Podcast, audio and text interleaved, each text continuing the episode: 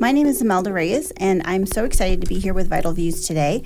I am the Associate Dean of Advanced Education for the UNLV School of Nursing, and I have with me Jennifer Vanderlaan, who will um, introduce herself.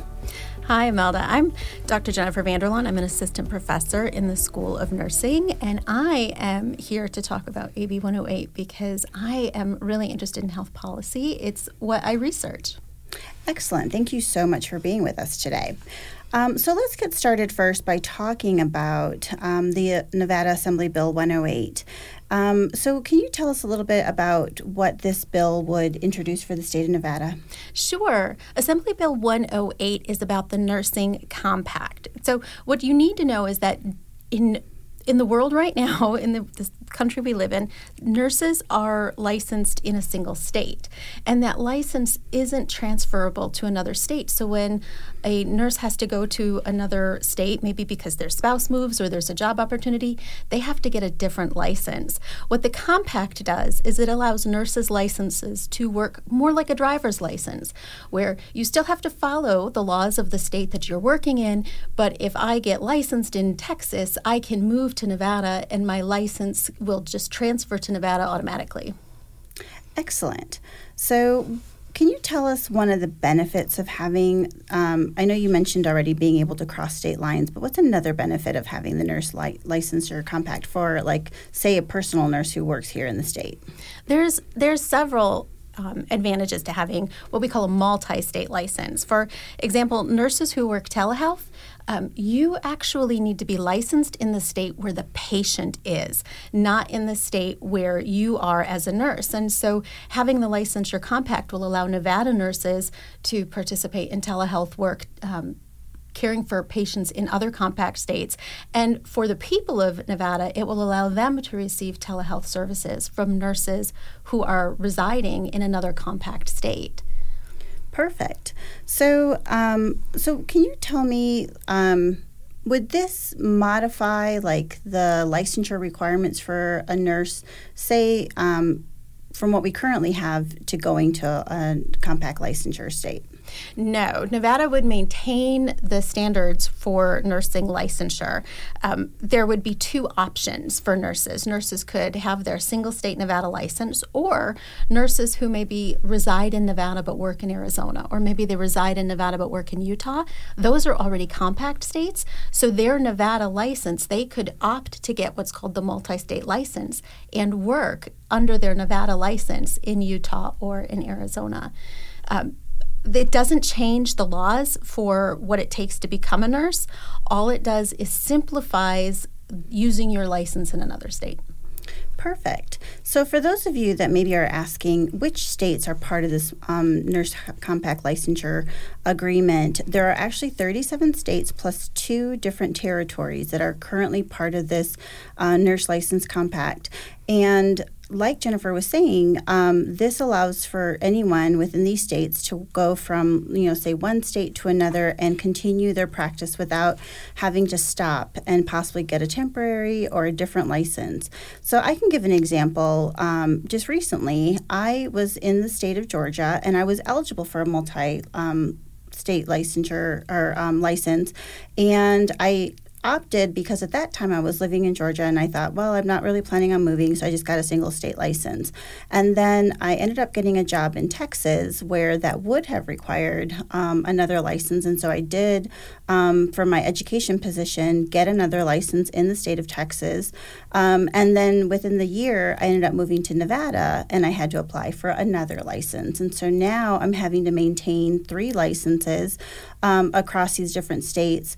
And not to mention that my original state of licensure was Michigan. So essentially, if I wanted to maintain a license, I would have to keep up the CEU uh, requirements for each of those different states, and then also um, you know, every whatever, if it's, it's once a year or twice a year, you know, I might have to like go and renew those different states. I have to maintain and, and keep track of all of these different dates.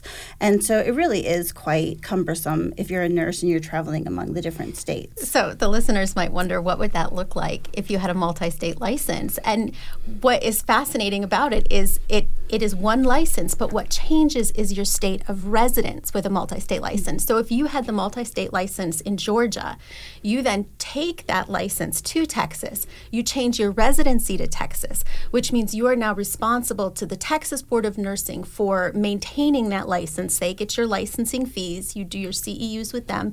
They're responsible for any discipline if there's any complaints against you, but you keep that license. And then when you move to Nevada, again, you would change your residence to Nevada, and the Nevada Board of Nursing would become the Board of Nursing who oversees your license.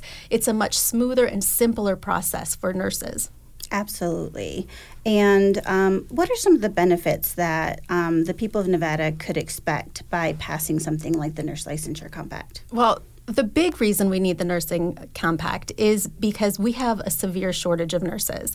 I'm not sure if you're aware of this, Milda, because you're new to Nevada. We are short over 7,000 nurses, and the number of nurses that we graduate every year, it we can't catch up. We need to attract nurses to the state.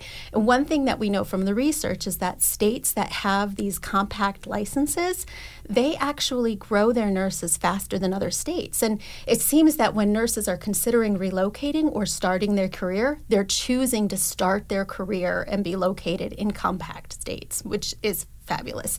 The other thing that it benefits the people of Nevada is, like I said, with telehealth, it would allow um, Nevada to get telehealth services from other states that are part of the compact. Excellent. And um, what would you say if there are any um, like differences in the practice of nursing if I'm going from like state to state? Oh, there was a, you know, we just went through COVID, and with COVID, we had a lot of nurses that needed to cross state lines to meet the, you know, sudden demand and sudden change. And what happened during COVID is states had to sort of catch up. If they weren't compact states, they had to make a way for nurses to work under a license from another state. And this caused some real big problems because it's the state of licensure that is responsible for discipline if there's a complaint against a nurse. And one of the stories that came out of this was a complaint in New York State with a nurse who was working there not from a compact state, just under um, under an executive order, but New York didn't have any authority to investigate because they weren't part, you know, it wasn't a compact license and she wasn't licensed in New York. And so, unless the home state chooses to investigate, there may not be any discipline taken against the nurse. And so, one of the one of the benefits that people don't think about with the compact um, is that it takes care of that problem that we had during COVID to make sure that nurses are practicing safely.